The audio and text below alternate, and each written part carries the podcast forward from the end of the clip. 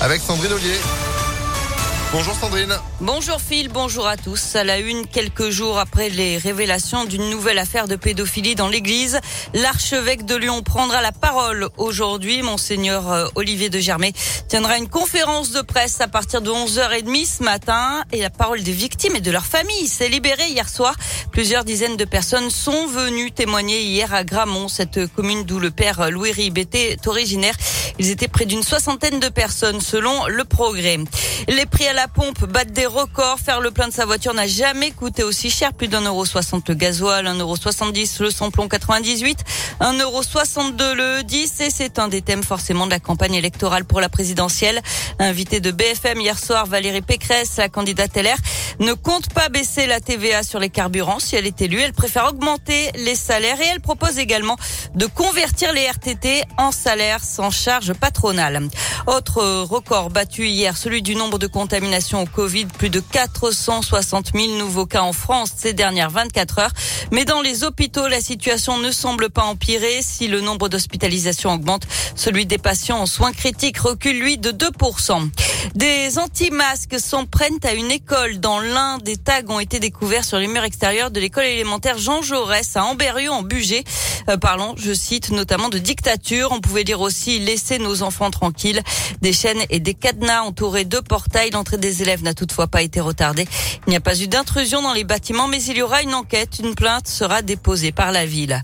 Et puis deux femmes blessées, dont une gravement dans un incendie hier après-midi dans le 8e arrondissement de Lyon. Le feu a pris vers 16h30 dans un appartement du quatrième étage, un immeuble situé rue Ludovic Arachard dans le quartier des États-Unis.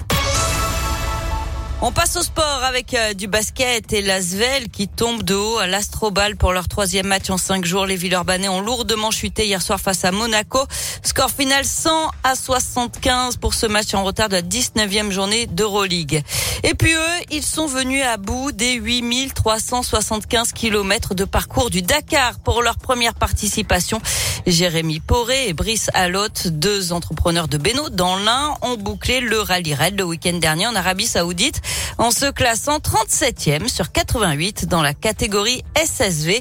Ces deux cousins participaient à l'épreuve à bord d'un buggy. Euh, un bilan un bilan positif pardon pour le duo euh, qui garde des souvenirs plein la tête de cette aventure comme nous l'a confié Brice Alotte. C'est une très belle aventure. C'est vraiment quelque chose qui était encore plus intense que ce qu'on imaginait. Déjà parce que physiquement c'est une, une vraie épreuve euh, difficile et compliquée et surtout en termes de concentration parce que les, les, les étapes sont très longues. Euh, la moindre erreur euh, coûte très cher, donc euh, effectivement une aventure assez extraordinaire. C'est ce qui nous a le plus marqué, c'est bah, déjà l'immensité de, géographique de, du désert, et puis surtout aussi la, la solidarité entre les, les, différents concurrents. Il, il règne une, une, ambiance qui est très très positive.